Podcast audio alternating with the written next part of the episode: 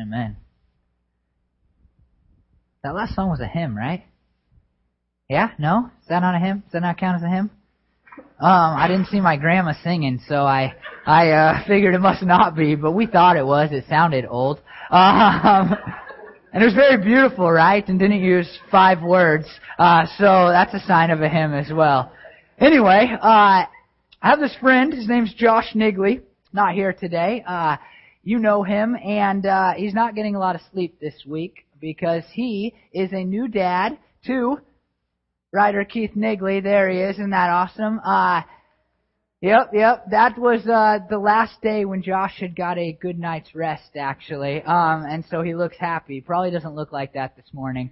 Um, Josh isn't getting a lot of sleep. Uh, I talked to him, and uh, the crying and the uh, the changing of the diapers and the waking up so Angela can feed is all keeping him awake at night. He's averaging three to four hours of sleep. Uh, but when Josh is sleeping, Josh has crazy dreams. Some of you have talked to Josh about this, but Josh has crazy dreams and he always remembers those dreams. And many of them are reoccurring dreams, but there's one dream that Josh has had well over a hundred times. Okay. Now you can psychoanalyze him next week uh, when he comes and you're seeing the baby. But Josh has had this dream over a hundred times, and in the dream, what happens is that Josh will wake up in bed. Now he isn't, uh, as we might imagine in a dream, scared or or feeling uh, any type of apprehension. He simply just wakes up sweating.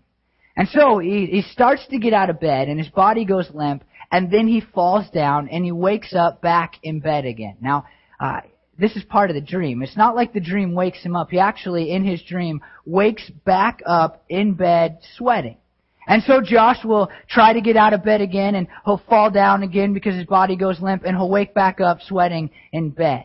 Now this has happened up, upwards to ten times in in a single dream set. And so uh, all of a sudden Josh has realized through these dreams that he is dreaming and he started to try to control them. I mean if you had had the same dream 500 times or the same set of dream, right? 5 times average waking up and falling down by over a hundred times of having the dream, then eventually you're gonna maybe figure out, whoa, something's not right here. I'm sweating and, and I'm about to fall down. And so Josh has, has really tried to start to, to take steps forward. And you may say this is crazy. You may say, well, you can't control any of your dreams. And uh, if if that's you, I have two things. First of all, Google lucid dreaming. That's the technical term for being able to uh, try to control your dreams or recognize that you're in your dreams.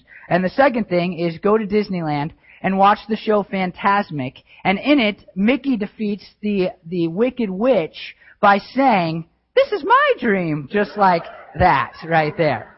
Okay? And so, so it is a possibility. And so Josh has, Bryn made me do that. Um, so anyway, Josh has said in, in, in these dreams, I, am going to try to get as far as I can out of my bed and, and start to walk out of my room and down the hall. Again, you can wait till next week to psychoanalyze the guy. Uh, but, but he, he tries his best to get as far as he can. And the furthest he ever got, he, he got to uh, out of his bedroom and into the hall, and he could see his back door, and, and he lost concentration because his back door was unlocked, and he fell down and he woke back up in his bed sweating. We are currently in the middle of an all-church concentrated effort to live more like Jesus, the Jesus experiment we're calling it. And in this we are trying to align our thoughts, our feelings, our words, and our actions with that of Jesus. And last week we talked about Jesus' words in John 15 where he tells us to abide. He says that if we are going to live a life like him, then we must abide in him. And we talked about some of the ins and outs of that.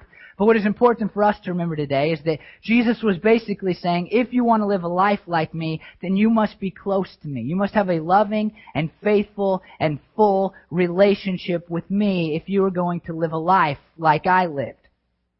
It's interesting because uh, when we look at this and we think about this need for the connection and the power of Jesus, uh, what we sometimes forget is that Jesus actually recognized his own need for divine power. And so, out of that, Jesus was drawn into prayer. What's fascinating to me is that while Jesus recognized his need for divine power, oftentimes we don't recognize our need for divine power. In fact, when we try to live the Christian life, it oftentimes looks a lot like Josh's dream. Uh, we look and, and, and we can see that in many ways, becoming a Christian is a lot like waking up in bed sweating. Many people say or think that becoming a Christian is about some simple prayer that we pray at some point in time, but that's not really the case. Instead, becoming a Christian starts with the recognition of sin. We recognize that we are sinners whose lives do not meet the expectations of God, nor do they align with the character of God. And so we say to ourselves, I am a sinner. I am not perfect. And while many people don't want to, want to admit this in life, we do recognize, don't we, that justice is a good thing. And so even within ourselves, when we look at our wrongdoings and we see that we are sinners, we say, man, I deserve punishment.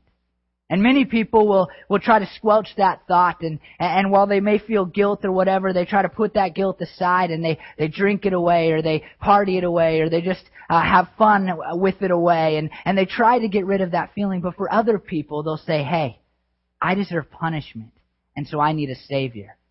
And if you come to that realization, then you say, Jesus, I need you. Because you see in the Bible that Jesus died on a cross and rose again to save us from those wrongdoings so that we no longer had to take that punishment nor feel that guilt. And so when we come to Jesus, it is like waking up. It is a newness that, that comes into our lives with the removal of guilt and with the removal of sin and we feel fresh.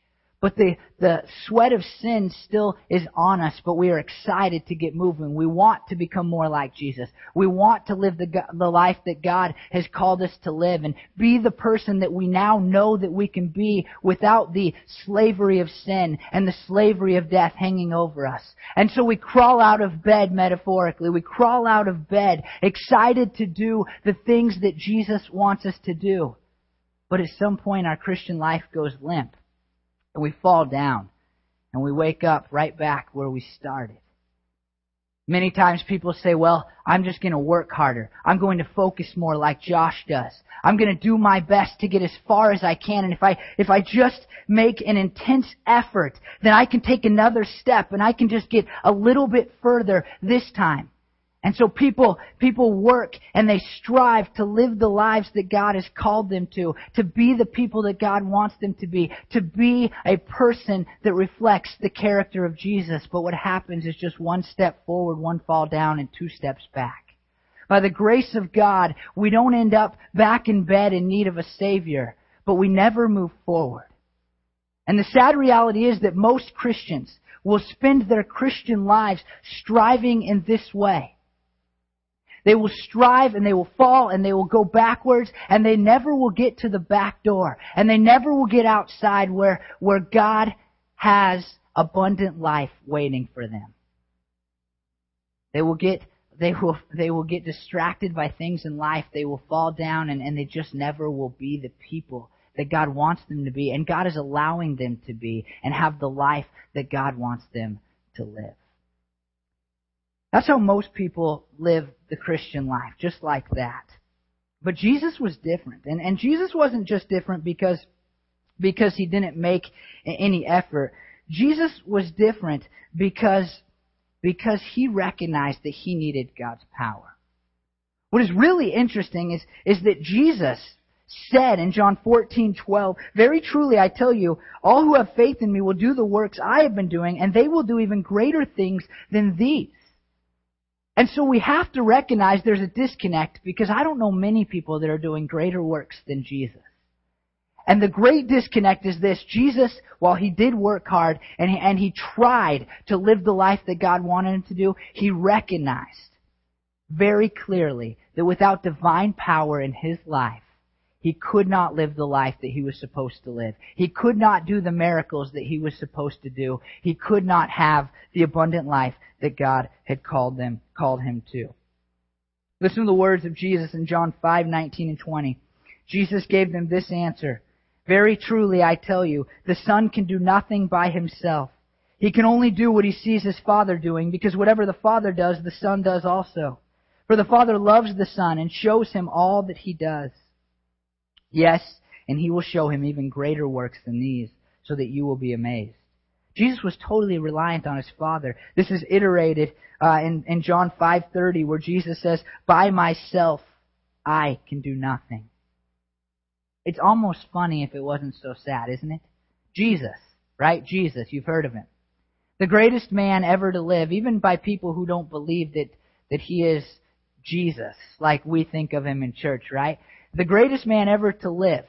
When you get on Google, you look it up. The greatest man ever to live, Jesus, knew that he needed divine power. But yet oftentimes we live the Christian life like we don't. If we're Christians and we call ourselves by that name, then we don't just see Jesus as the greatest man ever to live. We see Jesus as the Savior of the world. We believe the words that are in the Bible and the miracle and in the miracles he performed and all the great things he did and the perfect life in which he lived. And yet, even then, we still say, I'll accomplish this Christian life. I'll work harder. I'll do better. I'll make a greater effort to be the person that God wants me to be, to live just like Jesus. But this can't happen. If we're going to live the life that, that God wants us to live, a life like Jesus, then, then we have to be like Jesus in recognizing our own inadequacy, in recognizing that we cannot do anything, nothing, apart from, from the power of God in our lives. Now with Jesus, what happened is he recognized this and, and he was drawn to prayer.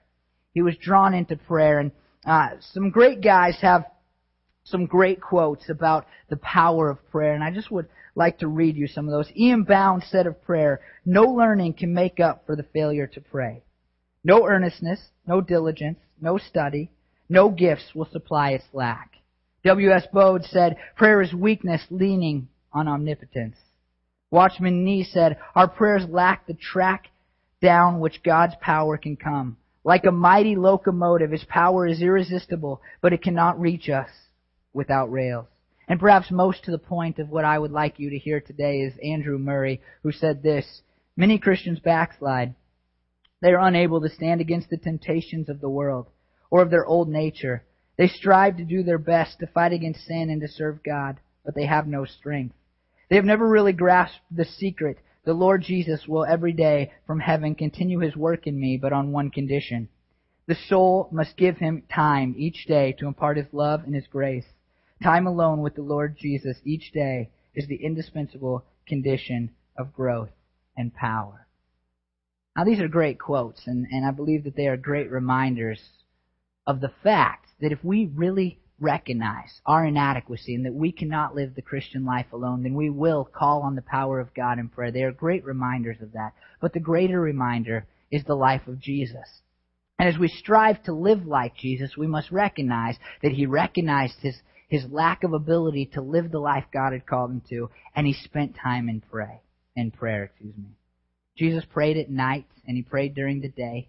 Jesus prayed in public and he prayed alone and he prayed with just a few disciples.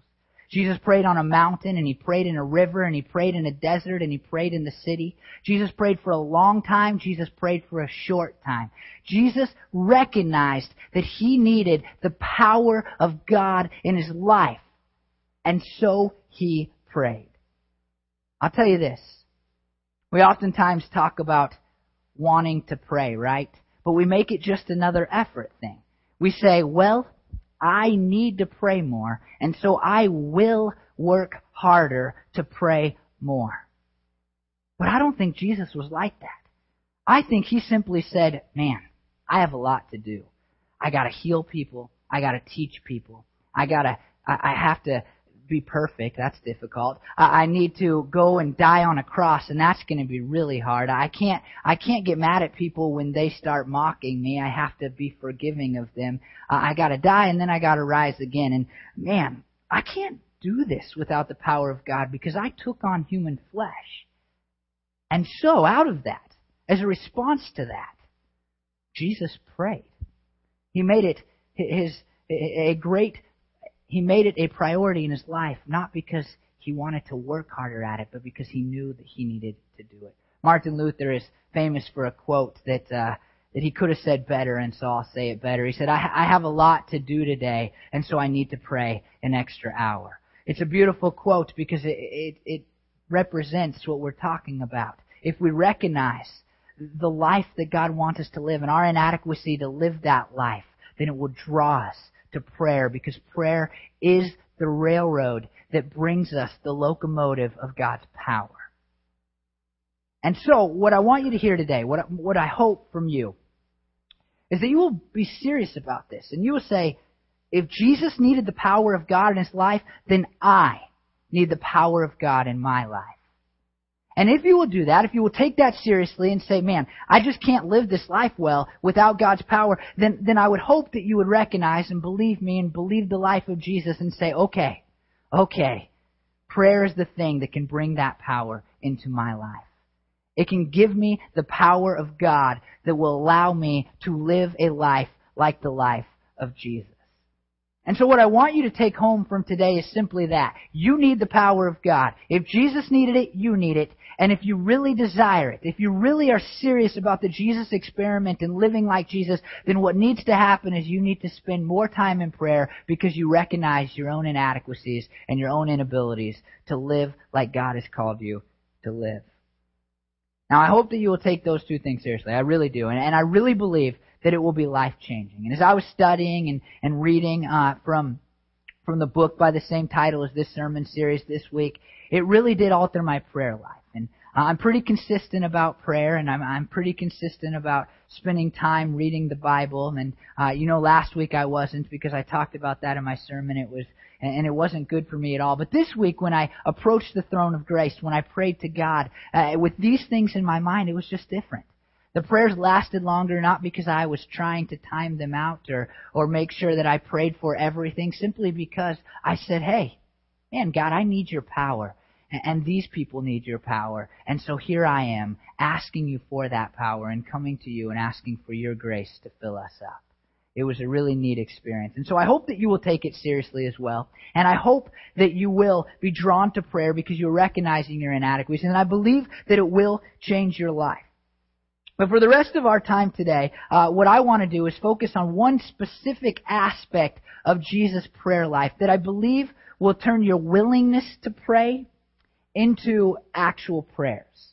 It will take you from being a person who says, yes, I need the power of God and so I need to pray, to being a person who actually prays. Now, there are many uh, great resources out there that detail kind of Jesus' prayer life. Uh, chapter 3 of the Jesus Experiment, which I hope you are reading along with this sermon series, uh, is, is one of those. He details, Bill Perkins details some of, uh, of the, uh, of the aspects of Jesus' prayer life, and there's some good ones there. On my sermon notes, which you can get on, on, on YouVersion Live, which we have here every Sunday through your, your phone or, or your computer or whatever, um, my sermon notes have some links to some great resources that detail many aspects of Jesus' prayer life. But today, uh, just one. I just want to focus in on, on one aspect. And uh, I think this aspect alone is important. Uh, and I think that it, that it was radical uh, for Jesus to, to be like this and to think this way. So uh, let me read you the first words that are recorded for us in the Bible that Jesus ever spoke. Luke 2.49, uh, Jesus' parents have been looking for him. They lost him and they look for him and then they find him. And in Luke 2:49, this is what Jesus says to them after they found him. "Why were you searching for me?" he asked. "Didn't you know I had to be in my Father's house?" In Luke 23:46, we read the last words of Jesus' pre-resurrection life, right before he dies on the cross. And there Jesus says, "Father, into your hands I commit my spirit." And Luke adds to this when he had said this, he breathed his last. Notice the common denominator between these two verses. It's one word, and the word is Father. In the prayer life in between Jesus' first words and last words, we see that he consistently prays, and he prays to his Father. In John 17, one of Jesus' most famous prayers, he begins by saying, Father, the hour has come. Now one might think that this is normal because a lot of times Christians today begin prayers this way, right? I mean, I say Heavenly Father, Dear Father, and you probably do too. And something of that sort is pretty normal in, in Christian circles. But when Jesus came on the scene, it actually wasn't normal. This was not the normal way to pray. And so when Jesus cries out Father, which is uh, the Hebrew word Abba, he is doing something different and he's doing something new. Uh, one author says this Jesus did introduce radical changes talking about prayer. He not only personalized the formal prayers and extended their length, he revolutionized man's approach to God by introducing an incredibly intimate filial note. Jesus prayed to Abba Father rather than Lord of heaven and earth. The same author goes on to say, the profound shift that Jesus brought to Jewish piety was to make the Abba, which means dad or papa, the normative. One might argue that Jesus had every right to pray like this because in a, a very literal sense, God was his father, right? But what is fascinating is that Jesus didn't just pray like this, he actually taught his disciples to pray the same way. If you were to look at Matthew 6, 6 and through 9, which is part of Jesus' most famous teaching on prayer in the Sermon on the Mount, uh, you would read what I'm about to read to you, and I want you to notice how many times he says the word Father when he's teaching his disciples to pray. You can count them, right? Ready? But when you pray, go into your room, close the door, and pray to your Father, who is unseen. Then your Father, who sees what is done in secret, will reward you. And when you pray, do not keep on bag- babbling like pagans, for they think they will be heard because of their many words. Do not be like them, for your Father knows what you need before you ask Him. This then is how you should pray. Our Father in heaven, hallowed be your name. How many times? Brandon Gray is giving me four. Is that a correct answer? Were you paying attention? Four is correct. In four verses, Jesus uses the word Father four times when he's teaching his disciples to pray. Again, in the Old Testament, for the Pharisees and the religious leaders at the time, it came out like our God in heaven or something of the sorts. But Jesus is praying to his Father, his Abba, and he is teaching his disciples to do the same. Paul explains why this is possible for us as mere human beings. Using the intimate Abba, Paul says in Romans 8, 15 and 16, The Spirit you received does not make you slaves so that you live in fear again. Rather, the Spirit you received brought about your adoption to sonship, and by him we cry, Abba, Father. The Spirit himself testifies with our spirit that we are God's children. Paul says the reason that we can pray to our God as Father is because when we accept the gift of salvation that Jesus offers us through his death and resurrection, we become God's adopted children. And so we have the right to all of a sudden not just pray, hey, God of the universe, but to pray, hey, Father, hey, Papa, I need your power right now. Paul strengthens this in Galatians 4 6, where he says, Because you are his sons, God the Spirit, sent the Spirit of his Son into our hearts, the Spirit of God who calls out Abba Father. Notice that. Not only do we have the right to call out Abba Father to God, but we have the Spirit of Jesus who has come upon us when we accept Him as our Savior, and therefore He is, He is in us. He is causing us to cry out to God, Abba Father. For Christian people, this should be normal. For us to look at God and say, hey, I need you like we need our dads on this earth. Now at this point, it would be fair for people to say, how does this turn my my desire to pray into real prayer? And for some, this connection uh, makes no sense because they haven't had a very good daddy, maybe a horrible daddy, in fact. I mean, you may be one of these people. You may be a person uh, who has had your dad leave you, and so they weren't around. And you say, well, so when I pray to a father, I'm praying to somebody who isn't there. Or perhaps you're uh, a person who had a dad who was around but hardly paid attention to you, and so you're going, when I pray to a father, it's like this guy that's just busy watching TV and going to work, and and that doesn't make a lot of sense. Uh, he's not going to answer me anyway. Or perhaps you're a person uh, whose whose dad was an alcoholic and he embarrassed you, and so you're thinking, man, I want to try to avoid that. I mean, if I have to have a conversation with the guy, then then that's that's embarrassing. Or perhaps your dad was abusive, and so you say, "Man, if I if I try to talk to somebody like that, then then what if I say something wrong? And and what if I mess up? He's just just going to get angry with me, and and I don't want to go through that." And so for for many in our country today, this this term father is not something that that draws them to prayer. In fact, it might be something that that makes them avoid prayer or run away from prayer. But but you know, just as the simile "he runs like a deer" shouldn't be uh, shouldn't be removed or taken away from our vernacular because a deer has a broken leg. Neither should the reference to God as Father be taken away or, or lessened because there are broken fathers in our country. when we read that God is our Father and that we should pray to Him in that way, uh, what we need to be hearing is that God is a Father the way that fathers should be fathers. He is loving, He is kind, He is caring. He knows what we need before we ask Him. He, he, he wants to have a conversation with us. He isn't up there rooting against us going, hey, I hope that you figure out how to pray and all that because I'm waiting to zap you. He's up there saying, hey, I want to have this relationship with you and I want to provide you with this power and I want to, to be intimate with you and, and show you my love and give you the things that you need so that you can be all that you have been called to be so that you can get out of the door and walk into abundant life and live this life that is beautiful and powerful and wonderful beyond anything that you can ever imagine. I look at my dad, and you've heard me say this before. I've been blessed with the best dad that I could have, have ever asked for. And, and you know, I, I don't have a perfect family life or anything like that, but, but God did give me a good dad. And the truth is, it's been easier for me to understand God as Father because of that.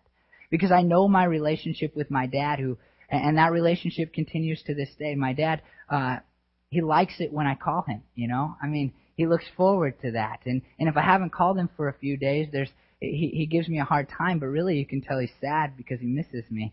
And uh and my dad cares about me and and when I approach my dad if if it's possible for him to help me and if it's best for me then then you know what my dad wants to give me that help and my dad my dad cares enough about me to to call me out when my life isn't what it should be or if it needs to change and and so when we when we when we picture our God as Father, we, we need not picture the broken fathers of the world because there are a lot of them, right? But, but we need to picture the best Father that we can picture. And we need to recognize that when God says, hey, pray to me like this, Abba Father, what he's saying is pray to me with an intimacy that recognizes that I love you and care about you and want to answer those prayers with a yes.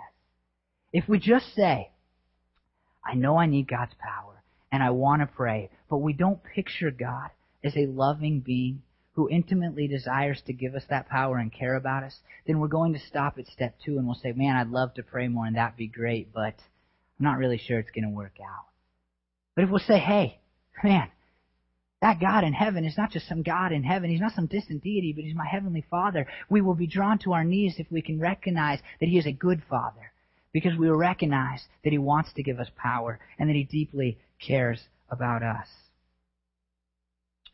Brennan and I watched a movie Friday night, and in the opening scene, there's a little girl who wakes her dad up and drags him out of bed, and uh, it's just after dawn, and so the dad's, you know, rubbing his eyes, doesn't want to get out of bed, and uh, but he does it anyway, and and she grabs his hand and she leads leads him up into the attic, and you can tell this is a, a ritual. They make that clear, and so they go up to the window, and the window's foggy from condensation, and and so he writes I wish on there and you could tell this is just part of a morning routine that they have. And he writes I wish and then he, he gives a wish and, and the little girl then, you know, writes I wish and, and then she says, I wish that Betty Sue or whatever her name was would get hit by a bus and die. And, uh, and so the dad says, well, I thought you and Betty Sue were friends. And, and the little girl says, uh, well, I I don't want to be her friend anymore. And, and the dad pulls her up on his lap and he says, Hey, you can't just get rid of friends like that. And they sit there and the girl's on his lap and, and it fades out with kind of a laughing, intimate moment between these two. You see, that little girl needed her dad's help. She needed her dad's help to understand friendship. She needed her dad's help to, to know how to live life. She needed her dad's help to know what was right and wrong to wish for in her life. And, and the truth is, at some point, that little girl even needed her dad's help to be able to take steps without falling down. And the truth is, in our lives, we need our Heavenly Father's power if we are going to take steps forward in living for Jesus. Because if we don't have His guiding hand, then we will not be people who get out the door and run into abundant life, but we will be people who fall down and go limp at every distraction. And so my encouragement for you today is to recognize that you need God's power in your life. If Jesus needed it, you needed it. And recognize that the thing that brings that power is prayer. And be drawn to your knees knowing that when you pray, you don't just pray to some distant deity, but you pray to your Heavenly Father who loves and cares about you intimately. Will you pray with me? Father, we thank you for caring about us. You didn't have to, God. You didn't have to desire a relationship with us the way you do. You don't have to want to give us power, Lord, but you do because of your grace and your mercy and your goodness and your kindness, Lord. I pray, Father, that we would be people who are not arrogant enough to think that we can live the Christian life alone. I pray that we would not be people who say, if I simply strive harder, if I try more, then I'll live like Jesus. But we would be people like Jesus who recognize our need for your power. And I pray, God, that we would understand that that power will come through prayer. And I pray, God, that we, like Jesus, will be drawn to prayer because we, we want your power, we want your desire, and we recognize that there is more to this life than probably what we are living. God, you tell us that we can do greater works even than you, but we don't see that and we want that, God. And Lord, I just admit that I don't see it in my life. And I don't think we've seen it in this church because we have not come to you in prayer asking for that power, Lord. God, I pray for all of us in the room, no matter what kind of earthly dad we have, we would recognize that when we pray, it isn't some boring, dull thing, but it's a loving and intimate relationship with you because you have adopted us as your children.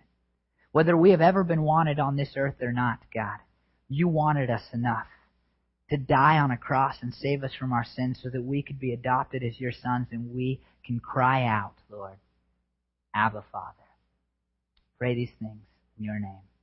Amen.